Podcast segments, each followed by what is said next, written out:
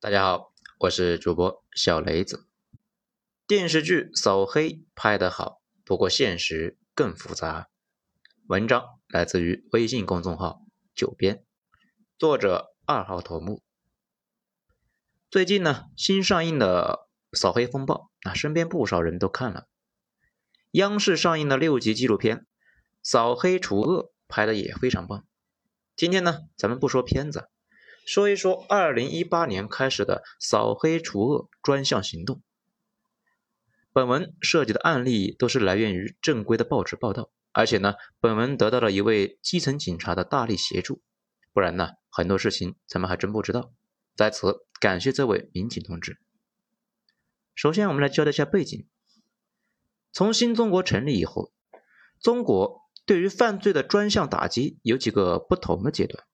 最早呢是在五十年代，那个时候的情况，以前呢咱们也说过，各种旧社会的顽固势力敏锐的感觉到了末日到来，和解放军打了一次你死我活的战争，百万解放军进山剿匪，扫除了这些势力，伤亡呢那比三大战役都大呀，终于是彻底扫平了从大清遗留下来的这个毒瘤，当时呢。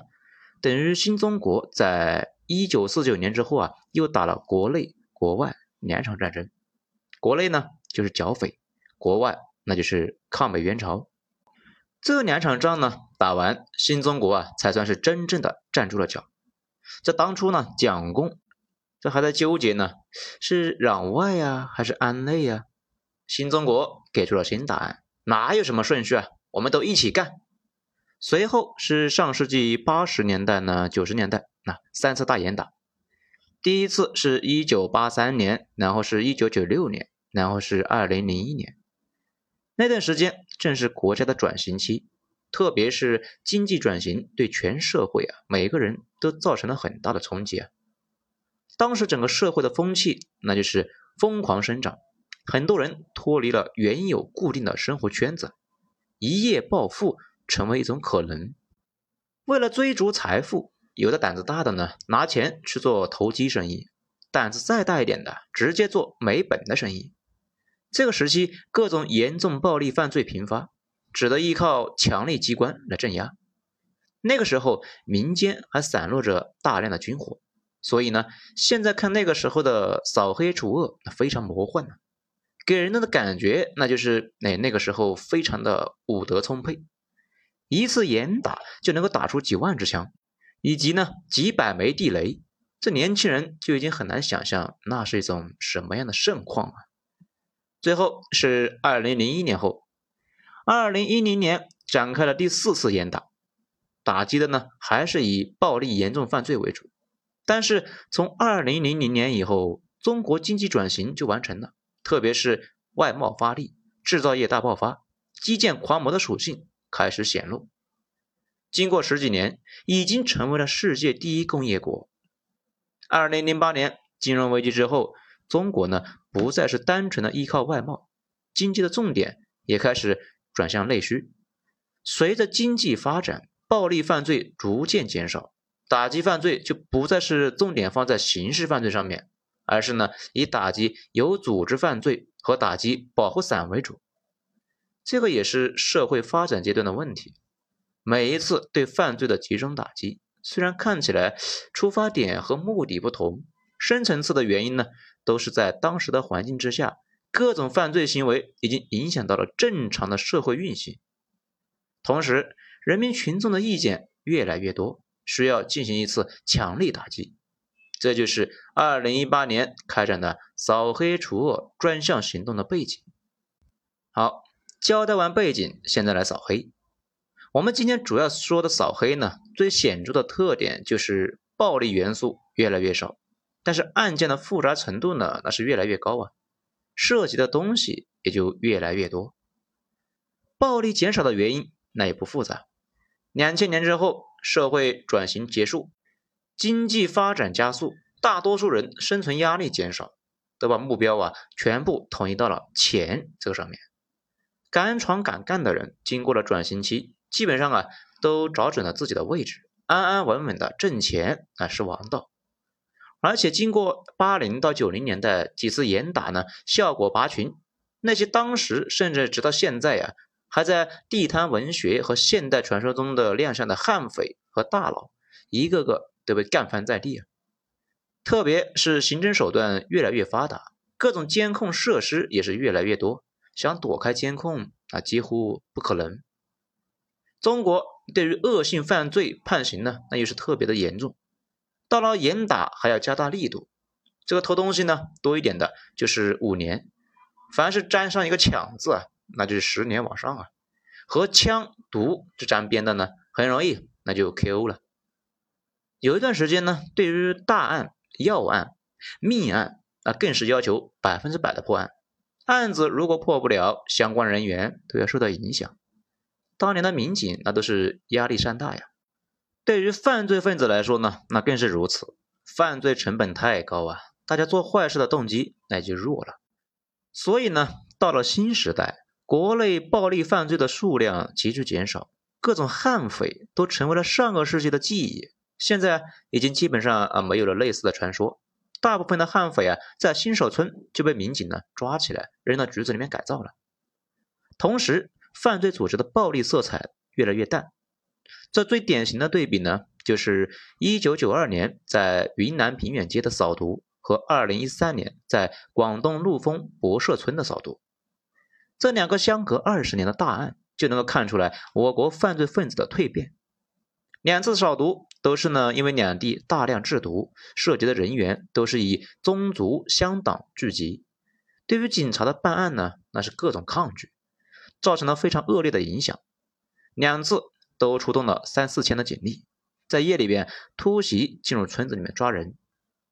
在平远街那一次，毒贩在警察进村之后呢，居然主动用冲锋枪、手榴弹来伏击，甚至在街上埋了地雷。被包围之后，用炸药炸开自家的后墙，逃进山里面的，然后依靠武器顽抗了几天之后才被击毙。最后在行动中搜出了上千支的枪和数万发的子弹，以及几百枚的手榴弹、地雷和成吨的炸药。虽然前期准备的非常充分，依然呢有三名干警牺牲了。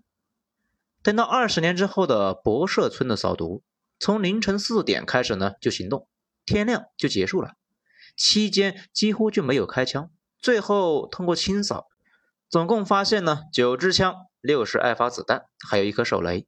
啊，据说那颗手雷是因为长期保存不当啊，隐性受潮，啊根本就没法用。几支枪还大多呢，和子弹是分开存放的，那很隐蔽。说呢是怕家里面的孩子啊拿到之后瞎玩，而弄受伤了。不但如此，普通的犯罪分子战斗力也是越来越拉胯呀。最典型的就是二零一八年昆山龙哥的事情。说起履历呢，这位啊颇为经验丰富。从二零零一年因为盗窃第一次坐牢，到二零一八年被反杀。十七年里面，一多半的时间待在监狱和拘留所，敲诈勒索、打架斗殴、寻衅滋事，那都全干齐了呀！属于是蹲耗子都蹲麻了的老油条，纹了一身的花，随身呢带着砍刀，还开了个宝马，这属于标准的狠人。可惜啊，光混了个等级，没有实际的战力，天天呢以 cosplay 为主业。结果拿刀吓唬人，刀都拿不稳掉了，被对面呢捡了个装备，直接就 KO 了。市面上所谓的社会人，百分之九十那都是龙哥那种腰围接近身高的货色，并且长期纵情酒肉，普遍呢三高患者，跑两百米估计啊那都要喘半个小时啊。这些网页呢真的要打起来，估计连公园里面健身的大爷都打不过啊。战斗力基本来自国内黑社会三件套：光头、纹身、黑衣墨镜，那还有夸张的肢体动作和语言。至于黑社会，在中国那更是几乎不存在。用二零零一年的电影《大腕》这里面呢，葛优那说的就很明确啊：少在这跟我装黑社会，中国就没有黑社会。因为真正的黑社会说的是那种像经营企业一样经营着犯罪组织。问题是在我国，只要任何这类的组织啊稍微有点规模，就会呢被盯上，很快就会被修理。根本就成长不起来。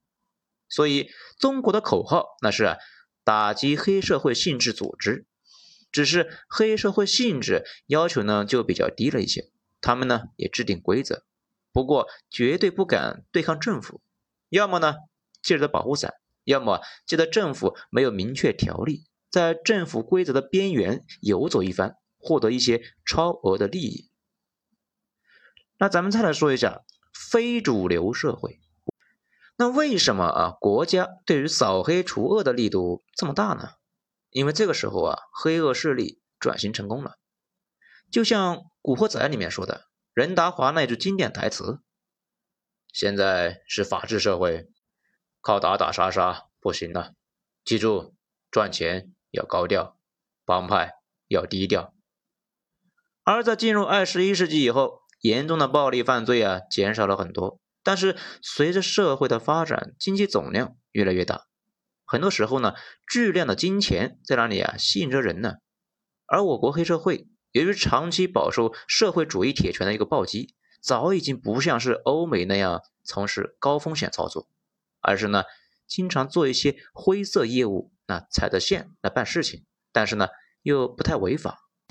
我国基层的县城什么的，往往有几百人的权势集团，其中呢，大部分都是科级以上的干部，还有呢，几十个各行各业的老板，外加少量的江湖人士。再比如啊，看风水的、算命的，一般情况下，这些人那都是相互都认识，就算不认识呢，通过一个共同认识的人就可以联系上，他们之间完全是熟人社会，形成一个熟人网络。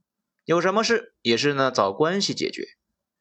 而地方上的黑社会，他们的老大往往也是作为生意人，嵌入到咱们上面说的网络里面，而且也不是做一些杀人砍人的买卖，而是做那些暴利、劳动密集、利润大的行业，比如娱乐场所、土石方、菜场等等等等。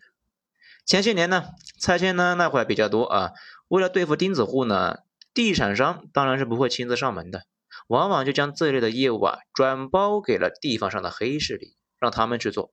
这些人做大之后啊，有了本钱和关系，又会进军娱乐和洗浴行业，把前期的钱转变为一个稳定的现金流。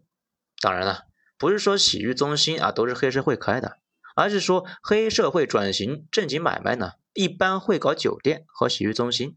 毕竟呢，你让他们去搞什么高科技，他们也搞不定呢。此外，最典型的就是做菜霸，在上网呢搜一下各个地方啊，这几年抓了很多。这些人呢，其实就是在菜市场搞垄断，强行把菜集中在自己手里面，加价卖出去，当个二道贩子来挣钱。看起来呢恶性不大，其实呢影响很恶劣，造成了整个链条上。种菜的没挣到钱，运菜的也没挣到钱，卖菜的也没挣到钱，他们挣到了。或者呢，很多基层地区的菜市场啊，每卖一斤菜都得给某个大哥上供两毛钱，看着好像不多，不过积少成多，一年下来也是一个很大的数字。商家往往不会为了这么一小点的损失啊，去得罪地头蛇，所以呢，也就一直忍着。直到扫黑期间，大家呢一起去举报，举报出来一大堆呀。此外，黑势力最密集的领域，也就是放贷行业，山东乳母案就是这个业务的一个典型。之前呢，咱们说地下钱庄的时候，又讲到了这个事情。地下钱庄有两类，一类呢是通过熟人做保借贷，如果借贷人还不上啊，那他的保人就得还。这一类呢，往往是利息低，但是门槛高啊。另外一类就是谁来了都敢贷，但是利息呢却极高，还不上，黑社会就会去现场啊骚扰借贷人的家人。这里说的骚扰啊，不是单纯的暴力啊，事实上更多的是恐吓和威胁。总之呢，就是尽量不违法，毕竟这违法了，警察来了把他们都带走了，业务呢也就没法开展了。具体操作呢，大家可以去看一看那个乳母案，大概呢就是那样。总之呢，就是无限骚扰流，但是又不太犯法，警察也拿他们没办法。当年做这种生意的呢，还有一条产业链，就是娱乐场所加医美机构加贷款公司联手，三家就完成了一个闭环呢。只要一个男生啊或者女的进了三家之一，那就得陷进去。比如你想去娱乐场所赚钱，老板呢就会对你的颜值啊提出个建议，介绍呢你去医美，开出一个高价。你掏不起钱，就让你贷款，然后啊你在娱乐场所挣的钱呢就会被直接划走。如果是去医美整形，你掏不起钱，就会让你去贷款，还不上。那就好心的介绍你去娱乐场所赚钱还债，然后你挣的钱就会被直接划走。这要是缺钱啊，去贷款还不上，就介绍呢你去挣钱，说不定呢还会被一鱼两吃，再去医美啊多借一笔。反正，在专项行动之前，社会总体呢是越来越安全，法治也越来越完善。但是总是时不时会有一些事情呢，就像电脑弹窗一样，不胜其烦的呀，在你眼前摆动。这为什么会这样呢？主要啊，还是咱们说的下面这个问题——保护伞。其实啊，深层次的原因就是以前的社会法治不健全，进入新时代，法治不断的完善，但是难免呢会留下一些监管盲点，给了犯罪分子可乘之机。还有一个。更主要的问题就是保护伞的问题，很多恶势力得以有恃无恐，被群众告发以后，却一次一次的完好无损，甚至呢变本加厉。这一来呢，气焰那就嚣张了起来呀。这背后都是一张张保护伞的作用。很多黑恶势力啊，往往跟基层干部有勾结，大量被扫出来的黑恶势力，那都是地方上多年的村霸、乡霸。有的父子两代呢，一大家子把持政务二十年以上。保护伞需要资金，或者自己占有，或者呢拿到上面去运动职务。所以很多时候和黑恶势力与不法商人合作，不外乎就损害国家和人民的利益。黑恶势力很多时候只是一个马仔的角色，靠山一倒，瞬间就现出原形了。最典型的就是以前经常被爆出的强拆事件，由官员作为后台，开发商低价买地，然后雇佣社会人员呢就强拆。轻微的那就是骚扰正常的生活，严重的就是暴力威胁，极端的有可能呢就会弄出人命来。特别是农村集体土地被征迁的过程中呢，数目大，原本的账目混乱，时间紧，任务重。各方势力啊，在里边去上下其手，甚至呢，有的能够把拆迁款呢一多半划到自己的口袋里边。这个剧情在那个电视剧《人民的名义》里面有，大家可以去看一看。所以呢，国家的扫黑除恶真正开始的不是二零一八年，而是从二零一二年十八大之后就开始的反腐行动。十八大以后，一轮轰轰烈烈持续到现在的反腐行动开始展开。一次内部大消毒，把无数潜伏在内部啃食党和国家的根基的蛀虫挖了出来。至于黑恶势力，大多呢不过是依靠保护伞蹭点便宜的货色，而甘于给黑恶势力做保护伞的人，恰恰就是反腐的重点关注的对象。保护伞一被抓，黑恶势力呢，这不要说继续作恶呀，很多都会被牵扯进来，做的事情哪里见得光呢？有人保着呢，啊，还能够混一混，真的是一桩一桩、一件一件的抖出来，真的是进得来出不去啊。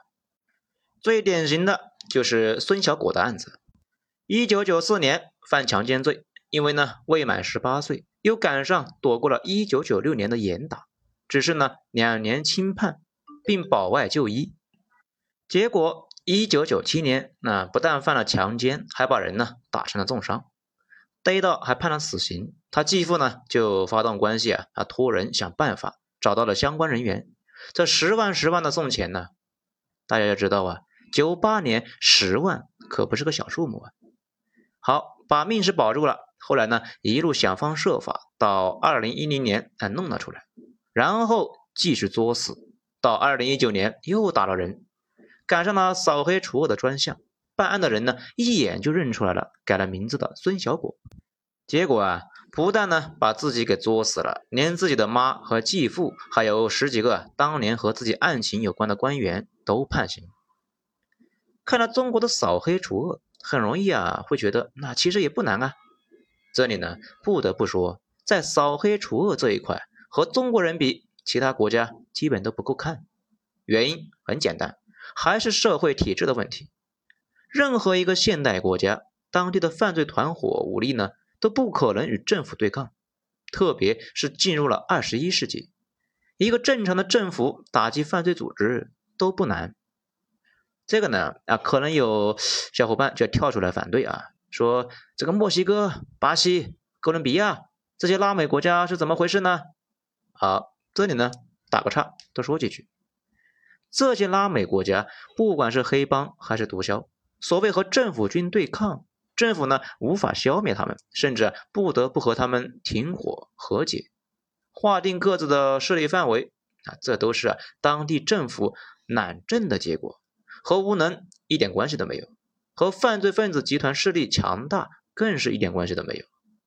所谓懒政，就是这些拉美政府啊不愿意管理犯罪集团的势力范围。之所以不愿意呢，就是因为啊不划算呐。大家呢在电视新闻看到拉美毒枭黑帮啊拿着武器和政府军对抗，两边打的是枪声震天，但是有没有想过呢？政府军。居然要拿着步枪和人家打！要知道，七十年前李云龙都知道啊，要二营长把意大利炮给拉上来。拉美政府难道连二营长都不如吗？事实上啊，即使号称世界上最佛系的巴西军队，都有上千装甲车和几百辆坦克。要说这些东西呢，打侵略战争那是白给呀。对付贫民窟使用冲锋枪的黑帮都不够使。见过现代火炮的杀伤力吗？之所以呢，拉美国家不是清理犯罪集团，而是任由其做大，就是不愿意给自己增加负担。黑帮毒枭占领的地方大多都是贫民区和山区，这些人呢，这里面管理啊，能够装自来水，能够通电，那都算是乐土啊。如果政府上去把地盘给抢了，在自己手里面，这些地方又穷又破，很多人呢还失业，还吸毒。建设的话，这个投入不知道哪辈子才能够挣回来；不建设呢，这也说不过去，而且说不定乱局还会蔓延开来。这还不如借着扫黑的名目，那建一个墙隔离开来。这种方法呢，简单明了。而且呢，川普之所以提议修墙，他从小啊生活的社区就是被一圈高墙隔离的富人区，二十四小时巡逻，外面的平民呢根本就不许进。但是。关键的时候，政府要来真的。比如，二零一六年巴西里约奥运会，因为里约的治安太差了啊，国际社会呢都说啊，黑帮可能会破坏奥运会啊。这里呢，其实黑帮的内心独白就是表示啊，我他喵的有病啊，我是破坏奥运会，我图啥呢？在巴西政府就开着装甲车进贫民区去转了一圈，算是呢打了个招呼。结果啊，奥运期间黑帮都在家里面看比赛呢，没几个。跑出来闹事的。至于有些毒枭一直在拉美混的是风生水起，主要是他们的政府太烂了，官府和毒枭勾结的太深，到最后呢投鼠忌器。大家注意一下，所有的烂国家都差不多，都是啊黑白勾结，到最后是你中有我，我中有你，没法切开了，自然那就没法治理。比如上海滩上呢，蒋委员长。对杜月笙都敬畏三分呢，不少人就以为，哎，蒋惹不起杜月笙。拜托啊，军阀卢永祥的儿子呢，曾经暴打过杜月笙的大哥黄金荣啊，屁事都没有。说明啥呢？说明只要没有勾结，打那些黑社会，就跟打狗似的。其实呢，严格的说，中国有个岛上，黑恶势力呢非常的猖獗，封建余孽和旧势力一直没有得到铲除。黑社会头目呢，不但光天化日之下露面，而且和政府高官平起平坐。黑老大被警察扫了赌场，居然呢还在报纸上公开署名发文，叫板呢要干死当地的警察局局长。黑道大佬死了，几千的黑道人物来送葬，要出动几百的警察来维持秩序。而且比较奇怪的是，有人说这个地方最美的是人。匪夷所思啊！那最后呢？这两年啊，新闻里面不断提到一句话，叫“壮士断腕的勇气”。看完本文呢，大家应该也能够体会得更深了吧？整体而言，咱们对未来还是挺有信心的。首先，我还是相信，随着社会的向前，年轻人的观念越来越正常，对各种丑恶现象容忍度呢越来越低。舆论本身就是力量，这几年大家也就注意到了。通过这股力量，社会自然会慢慢的变好。其次呢，我相信网络会继续像阳光一样照射那些见不得光的东西，照谁谁死。这无形中呢，会加大违法被抓的概率，也拉高了违法成本。最后，我们的政府是一个有为政府，只要一直保持初心，就没啥搞不定的问题啊。好，今天就讲到这里。精彩，下章接着继续。我是主播小雷子，谢谢大家收听。